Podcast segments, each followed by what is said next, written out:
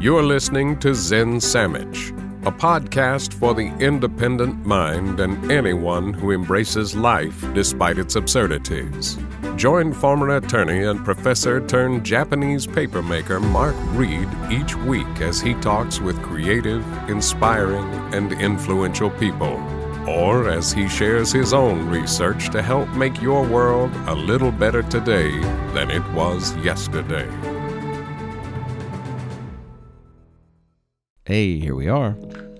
I'm excited about today's guest because not only is he a good-natured, funny guy with a dry, even dark sense of humor sometimes, that's my kind of people, Gav Gillibrand is a coach, an author, a podcaster as well, a sports nutritionist, and I need his advice. He has even been an erotic dancer at one point. Our interview begins with me mentioning that point to him, that I had found that out in my research. And once again, I might need some pointers on that. I mean, I've got all the tips ready. Okay. With that, let me introduce Gav Gillibrand. Gav joins me now from. Are you in London, England? I'm not. I'm about 3 hours north of London, in the northeast. Okay. But just moved back from Ibiza, which is the tiny little island off the coast of Spain. I've been living over there for the last year. Okay, so let's do it this way, Gav. One thing that I had wanted to discuss with you is about mindset, because for me, and I think for a lot of people, that's really the hard thing to get over. I know that a piece of chocolate cake is not as healthy for me as, a piece of steamed broccoli. But knowing that is not doing much for me. I've got to get the motivation. Yeah, and absolutely. What happens tomorrow when that's theme? I'll tell you the problem. I'll tell you the problem right now, and it's got nothing to do with motivation. Because think about this, Mark. Motivation is always high when the cogs of life are running nice and smoothly. For example, if you've slept well. Money's good, the relationships are good with the missus or the husband, and your boss is not being a dick, and the kids and everyone's right, everything, all the parts of life are working well, motivation can be high. But the problem is motivation is it's like coal, it's finite, it's going to run out. And it usually can last for some people for a week, 2 weeks, maybe 3 weeks if they're super motivated. So if you're relying on motivation to get the job done, you're going to fall short. I always say it's not motivation will get people started, but discipline is what gets people finished. This was an eye-opening moment in our interview because I realized in an instant that I had pretty much been relying on motivation to get me going every time. I could watch a Rocky movie and watch the montage where the music's playing and he's working out and get motivated to go for a jog or do some push-ups or whatever. But that also, if I didn't feel like working out someday, or if I really wanted that piece of chocolate cake, well, I allowed those desires to be my motivation in those moments. Motivation was the wrong mindset to be in. Okay, discipline's the word. Discipline's the word, and that comes from building habits. So when habits are in place, and that's the first part. There's two parts to this. When habits are in place and discipline is employed or deployed, rather, you say to yourself, regardless of how I feel, I'm going to get to the gym. So look at this as a shift in perspective. Imagine if you woke up Monday morning. It's Monday morning now where I am. Like the alarm goes off at 5:30. You've gone to bed. You said, tomorrow I'm going to start. I'm going to go to the gym. I'm going to eat a healthy breakfast. And today's the day. And let's say you get up and it's great. You get to the gym. Fantastic. Let's say you have a hell of a Monday that you nearly get sacked at work for something that wasn't your fault. The project goes a mess. There's an incident at school with one of your children. You have a big argument with your wife. You may not feel disciplined. You may not feel motivated. And the thought of getting up at 5:30 tomorrow morning, and then it's -6, the weather, you look out and you're like, screw this, I'm staying in bed. But imagine if you said to yourself that it doesn't matter what happens, I'm going to the gym tomorrow. So even if I wake up and I'm not motivated, I go to the gym. Now, Gav is a fitness coach, and we're talking about training, and eventually we discuss what we eat. But the real takeaway here is that discipline applies to every aspect of our lives. You might already be fit, but have trouble getting motivated to write that book you've been meaning to write, or look for a new job because you don't like the one you feel stuck in now. How might your life be different if you operated on a principle, an ethical value of self-discipline rather than motivation? There's many things that I'm not great at, but one of my skills, and I say this and I teach it to my clients, is doing the things you said you would do, regardless of how you feel in the moment. Mm. Because I go to the gym 7 days a week, or I do some type of exercise 7 days a week. And I don't say that to impress people. I say that because I've put my stake in the sand and said, I go to the gym or do some type of exercise 7 days a week. Mm-hmm. Now, this morning, it's Monday morning. I watched the football yesterday. It was my birthday yesterday. I had a lot of unhealthy food. I had some alcohol. I went to bed quite a bit later than I said I was going to go. It was very easy for me to cancel that alarm at 5:30 this morning, 5:20 actually. I get to the gym and get back, and we get the kids up at 7:10. That's our routine. I didn't want to go to the gym this morning, but I go to the gym on Monday morning. That's what I do because that's my discipline. That's my habit. And guess what? I'm a bit tired, but I feel a hell of a lot better now at 10:30 in the morning than I do if I'd missed it. Mm. So forget the motivation. If you're always looking to be motivated, I would say that I'm only motivated to go to the gym probably 3 or 4 times of the week. The other 3 times I go anyway. So it's putting the habits into place. So I looked up just how long it takes to form a habit. Well, the research varies wildly.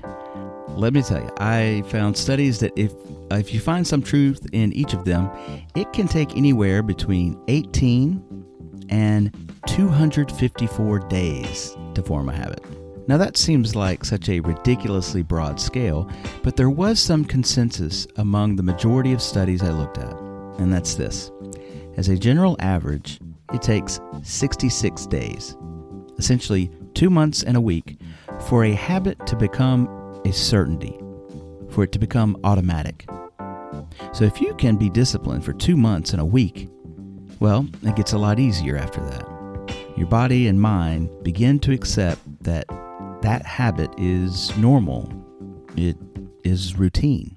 That's the first part. The second part. So discipline equals the habits. Second part is having a bloody good reason why.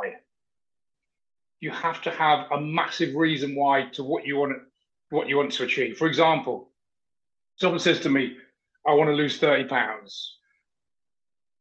30 pounds on the scales is not the reason someone wants to lose weight. It's what that 30 pounds would give them. And that could be better energy, better sex life, fit back into their clothes, promotion, confidence, self-esteem, better self-image. They're the things that people want to lose weight for. So in the very first module of my coaching, I get people to tell me their why and list 10 reasons that the things they're going to achieve or the things they're going to get or have once they achieve that goal. And then they've got that 10 reasons pulling them towards. So when they get up and they haven't had any sleep, the kid's been up in the night, sick, they're tired, they're hungover, they don't want to go. There's something bigger that they're working towards. And for me, you could say, well, okay, what's my why? Look, I'm 49 years old yesterday, and I want to be 89 years old. So my reason is to stay alive is that I'm not training for anything specific. I'm not training to be a professional sportsman. I don't need to lose weight. My why is being alive as long as I possibly can on this planet with good health and good mindset, and to see the grandkids. Look, I've got two young kids, 5 and a 2-year-old.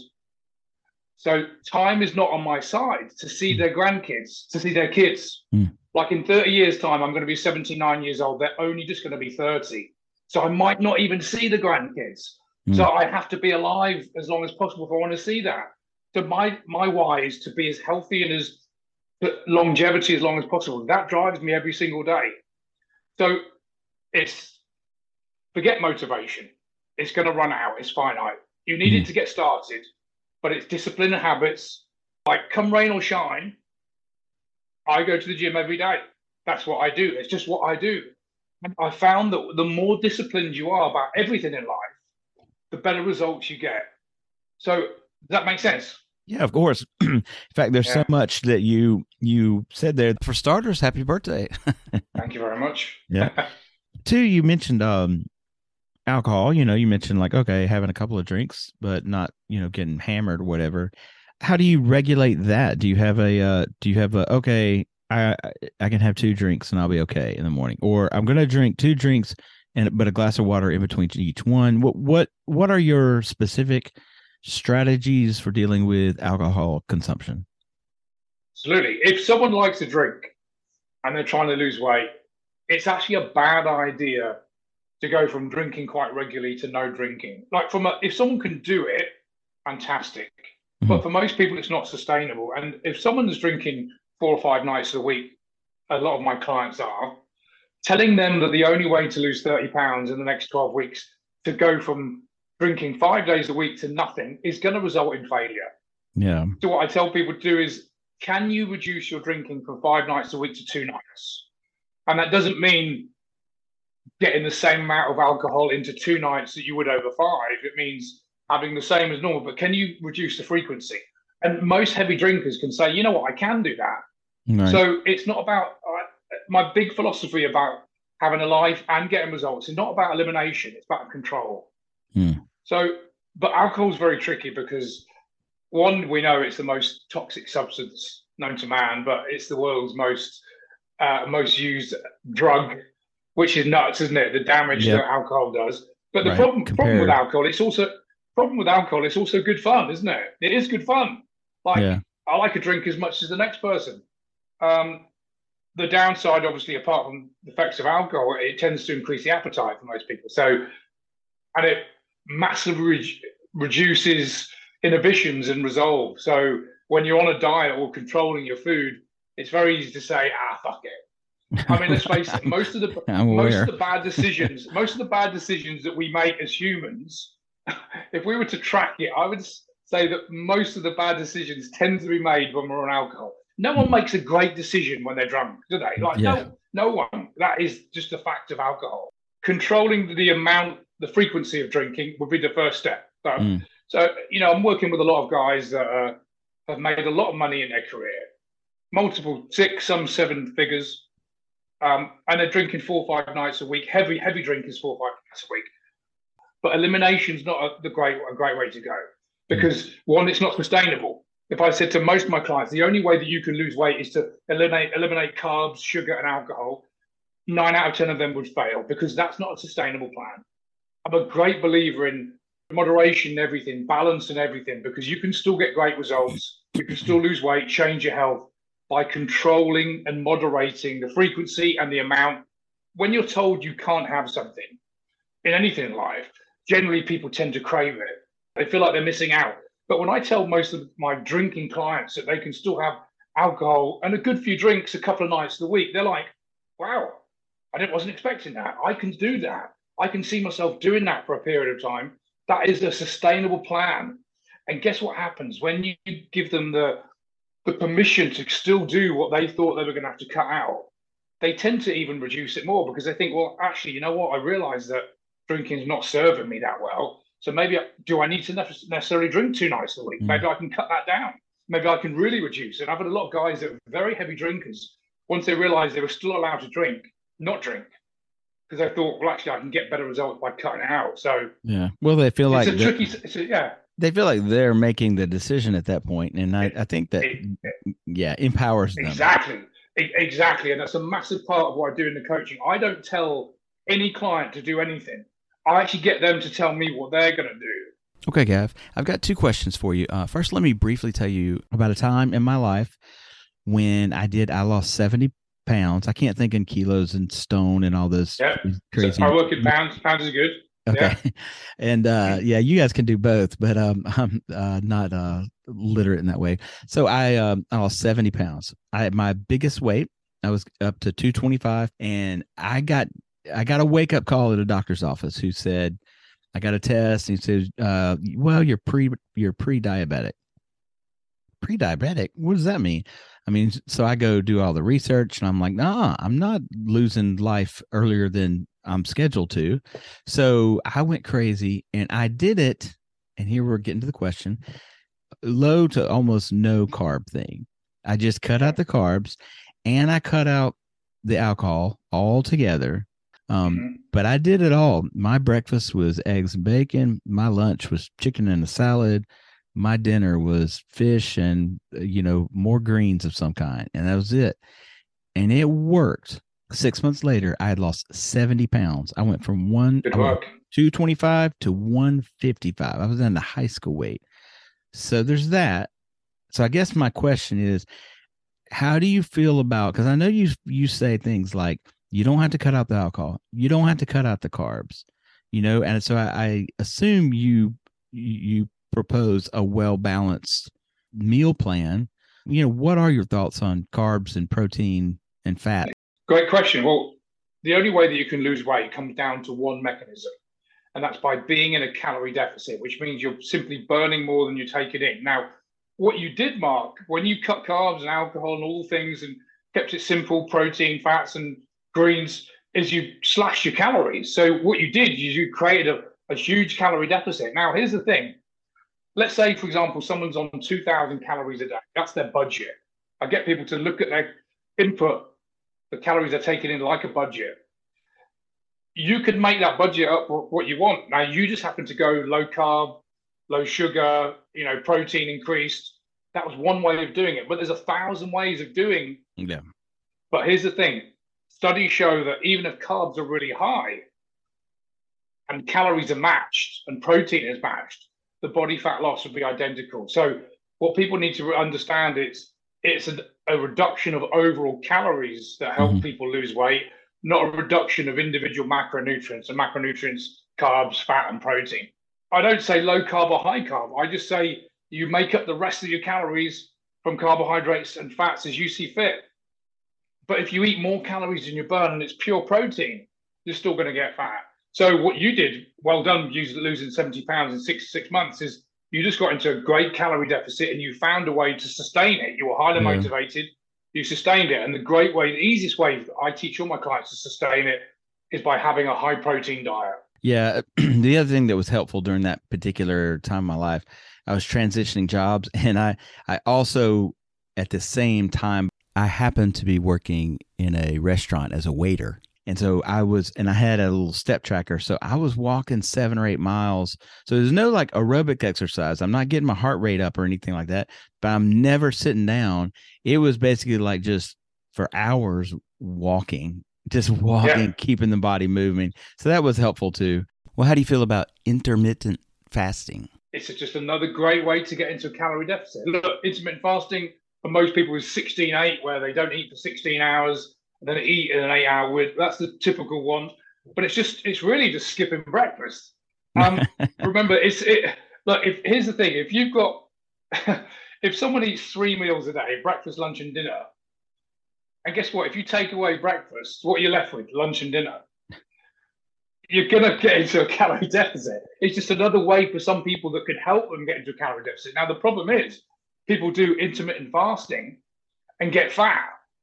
Because they eat the same calories in 2 meals, 2 minutes instead of 3. They were eating in 3. They load it up. It only works as if remember all the meals, intermittent fasting, South Beach, high protein, like you name 1,000, they all work by one mechanism only, being in a calorie deficit. So you need to choose your version, the version that you can stick to. It all comes down to the calories over a 24-hour period and over a 7-day period, whether someone gains or loses weight.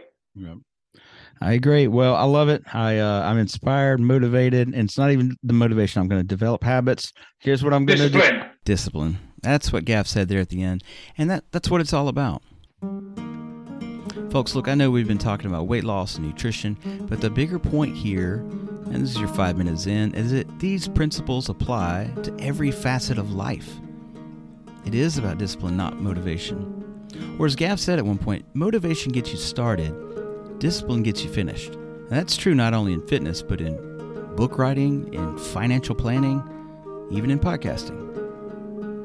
You can learn more about Gav Gillibrand's program and even schedule a consultation with him at gabgillibrand.com. I'll put that in the notes. And you can follow him on LinkedIn. His posts are often quite hilarious. And if you like this show, you can become a supporter. I need it. You can cut out the middleman and make a one-time donation directly through PayPal of any amount. All you need is the show's email address. That's zensammich@gmail.com. Seriously, PayPal, that's all you need. And the donation goes directly to the show's account. Or you can become a continual supporter for as little as $3 a month at patreon.com/zensammich. Those options will also be in the show notes. Get disciplined, folks, with whatever it is you're doing. Weight loss or whatever habits you need to form in your life. And as always, breathe. Don't forget to breathe.